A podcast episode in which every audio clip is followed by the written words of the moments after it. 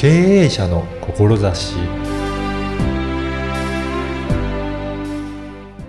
こんにちは、小ラボの岡田です。重要だけど緊急じゃない仕事って先延ばしにしがちですよね。今回は忙しい経営者のためのお話を伺いました。まずはインタビューをお聞きください。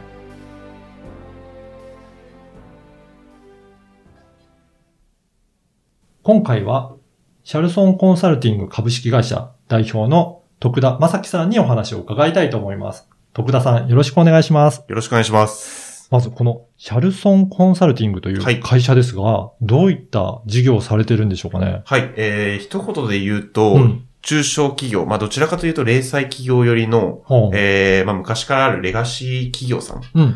の、えー、まあ成長の支援というか、を成長させるほ手助けをしてます。で、まあそれも手段として、副業という形、働き方を通して、まあ新たなマッチングをするというか、うん。人材のマッチングをして、成長させるといううんサービスでございます。もう、まさに今、副業結構できる会社増えてきてますよね。そうですね。はい。うん。それで、そういった副業のできる、まあ、会社に勤められてるはい優秀な方を、そういった中小零細の企業さんにご紹介するっていうことですかね。そうですね。はい。はい。あのー、徳田さん自身も実際そういった副業はされてきたんですかね？そうですね。実際にした経験がありましうんて、まあ、社会人の1、2年目の頃、暇でお金もなくて、はい。で、どうしようかというところで、バイトをしてみたことがああるんですね。で、それが、えっと、たまたま履歴書不要うん。の条件でう、ん。こう検索をかけまして、うん。で、何社か応募したところ、社長さんから当日即列が来たところが一社だけありまして、で、そこで面接をすることになったんですね。はい。で、もう履歴書もないので、うん。こう自己紹介をいろいろしていくうちに、うん。私東大卒なんですけれども、うん一応、お、東大卒が来たっていうことで 大喜びというか、はざわめきまして、はい社長さんが。で、そこで、えっと、東大卒にこんな単純作業をうんさせるわけにはいかないとうん。いうことで、まあ営業代行の会社だったんですけれども、はい。そこで、えっと、まあいろいろ経営寄りの、うん。と私のちょっと右腕というか、感じで、いろいろ悩んでることあるから、ああ。資料作りだとか、社内のルール整備みたいなところを手伝ってくれっていうことで、ほう。そうですね。い一個一個順序立ててやらせていただいたという。あじゃあそこがきっかけで、そうですね。はい。あの、徳田さん自身が、じゃあそういう体験をしてきたっていうことそうんですすなでね。ね。まさにそうで。はい。あの、中小企業とか、そういったところ、やっぱり社長さんがやりたい、まあ、でも、なかなか日常的にできてないっていう業務って、やっぱりいろいろあるんですかね？そうですね。結構あると思ってて、うんというのも、まあ人間、人、個人としてもそうですし、会社としても同じだと思うんですけども、いわゆる、あの、重要度と緊急度みたいな話があると思うんですけども、ね。はい。それの、緊急性は低いけれども重要なこと、うん。まあ、今すぐやる必要はないけど、やんなきゃなと思ってることって、うん。社長さんの頭の中にめちゃくちゃあるんですよ。はい。まあ、例えば営業に関することだったり、うん。まあ人材採用のことだったり、社内のルール整備みたいなこと、まあ福利厚生とか、まあいろいろあって、うんそれをどうしても後回しにしてる。ねそれがなぜかっていうと、まあ人が、人手が足りなかったり、はい。その、一緒にやってくれて実際に形にするまでの、こう実行力とか推進力を持った優秀な人がいないっていうのが、うん。多分原因だとうん。僕は理解してるんですね。はい。なので、そこを、こう、お手伝いすることができれば、どんな会社も絶対に伸びると、なるほど僕は思ってるんで。すね。うんで、あの、先ほどもおっしゃったように、あの、徳田さん自身も東大卒で、やっぱりはいそういったご友人とか周りの人も多いんですかね？そうですね。うん。なので、えっと、結構高学歴で、各業界のうん。大企業、うんリーディングカンパニーに入ってる人が、友達というか友人、周りの人いっぱいいるので、うん。彼らはやっぱり地頭が良くて、うんで、まあ業界の知見ももちろんうん。トップ企業なのでありますと。うん。で、研修とかも教育制度もしっかりしてるので、はいしっかりとしたビジネスマナーというかスキル、ある、最低限のもの、ある程度うのん一般レベルのものは絶対身についていると分かってういても。ん。なので、そこの社長さんの思いを組んではあ、理解し、で、調べたりして、こう推進して形にしていくっていうことはできるんですようね。ん。なので、そういったと人材が入ることで、もうガラッとこう会社が変わっていくなるほど。っていうのを実現して。やっぱり中小企業の方だとなかなかそういった大企業に勤めるような、うんうんあの、若手の方とかって、まあ雇うのってなかなか難しいですもんね。そうなんですよね。はい結構雇うとなると、まあ、給料ももちろん高くなりますし、うんその、やっぱりリスク、どうしても、うんえー正社員雇用するとなると、う離職リスクだとか、もあると思うんですよね。うん。で、まあ、社会保険とかいろいろありますもんね。入れ、入れると金額的にも高くなりますので、それを副業っていううん。働き方だと、まあ、安くできますし、まあ、一月、二月、うん。こう、1、2ヶ月で、えートライアル的にやっていただいてうん、プロジェクトが終われば、そこで終了みたいなこともできるので、うん。すごくマッチするんじゃないかなっていうふうにだから、思ってます。企業側にとってもリスクが少なく、そうね。いった優秀な人材を、えーっと、まあ、手伝ってもらって、そうですね。はい。で、事業の推進に役立ってもらうということが可能になるんですね。はい。おー。あと、では、その副業として、働く側にとってもやっぱりメリットはあるんですかね？そうですね。うん大きく2つあると思ってて、もちろん1つ目は、もちろん金銭的な、うんまあ副業なので、直接的に報酬が得られると、本業以外にはい。自分の力でこう稼ぐみたう。いなん部分があると。で、2つ目が僕経験の部分。こっちの方が重要かなというふうに思ってまして、はい。というのも、えっ、と、まあ、なかなか大企業に属しているものの、まあ、規模がでかすぎるあまり、うん。こう自分の力で、こう、自分がこう社会貢献したというか、はい。こうお客様の力になったなっていうのを実感することってすごい少ないと思うんですよね。うん。うん規模がでかいあまり。でもそれを、まあ中小企業、例えば社員5人ぐらいのうんちっちゃな会社のうん社長さんと直接毎週お話をして、いろんな仕事をやっていって、でも明らかにこう会社変わっていくと、うん数字的にも変わっていく。その力になれたっていうのは、すごいうん自分のやりがいというか達成感にもなりますし、成功体験を積めると思うんですよね。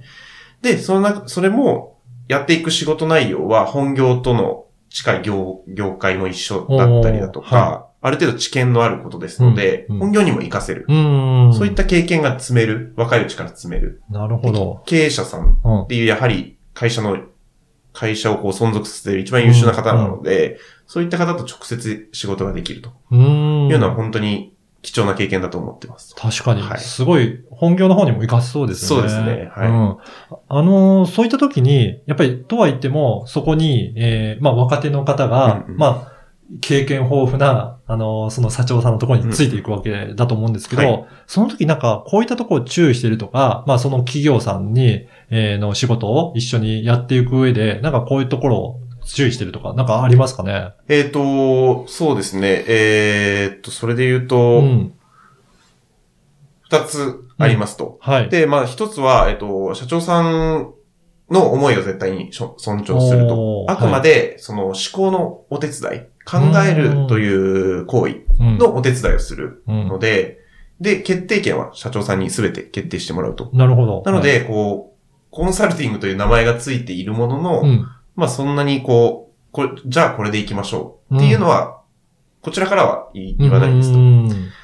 で、えっと、社長さんに判断していただく、まあ、材料だったり、そういう情報だったり、はい。そういったものを提供して一緒にこう進めていく、うん。みたいなイメージですね。だから、なんか、大手のコンサルティング会社がバカッと入ってきて、うんうん。そこの会社はこうだからこうしましょうっていうふうな、なんか、そういうふうな進め方ではなくて、ではないです。はい。あの、あくまでも情報提供しはいて判断してもらう。そのためのそう推進役としてそうですね。やられてるんですね。はうん。やっぱりそういった意味でも、社長さんは、まあ、ある意味、自分自身の決定権は持ったまま、いろいろそういった優秀な人材の知識を得られるということで、メリットがあるというそうでね。ことですすね。はい。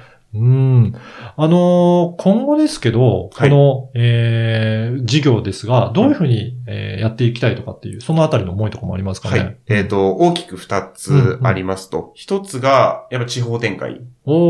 です。うんで、二つ目が、えっ、と、まあ、学生、副業人材に向けての発信と、うんまあ、学生へのアプローチうん。っていうのを考えてますと。おー。で、一つ目の、うん。地方展開っていうのが、えっ、と、まあ、いわゆる、いわゆるというか、まあ、最近昨今言われているのが、まあ、地方の若者離れうん。だとか、事業承継問題。うん。まあ、後継ぎがいないみたいな。これまさに人材不足、優秀な人手不足が原因だと思うんですよね。うん。それって、でも、えっ、と、コロナによっていろんな働き方が変わりましたと。うんテレワークだったり、地方にいながら東京の会社で働くみたいなのあると思うんです。じゃあ逆もしかりで、東京にいながら地方の会社で働くうん。のも副業という形であれば全然できますし、はい。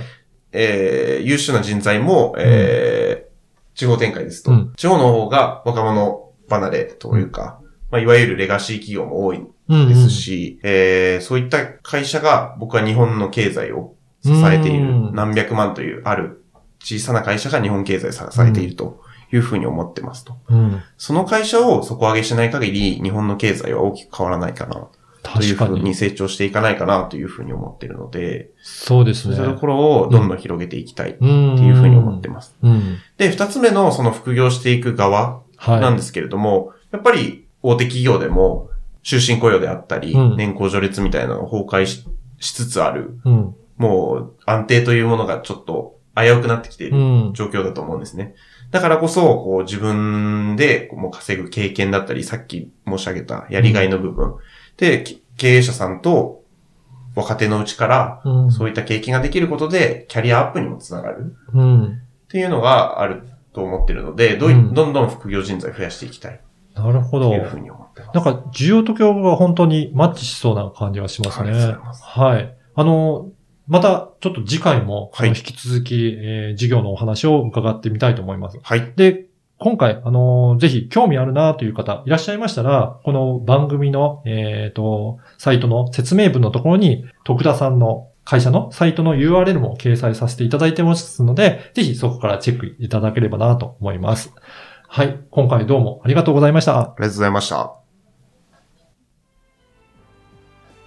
いかがだったでしょうか？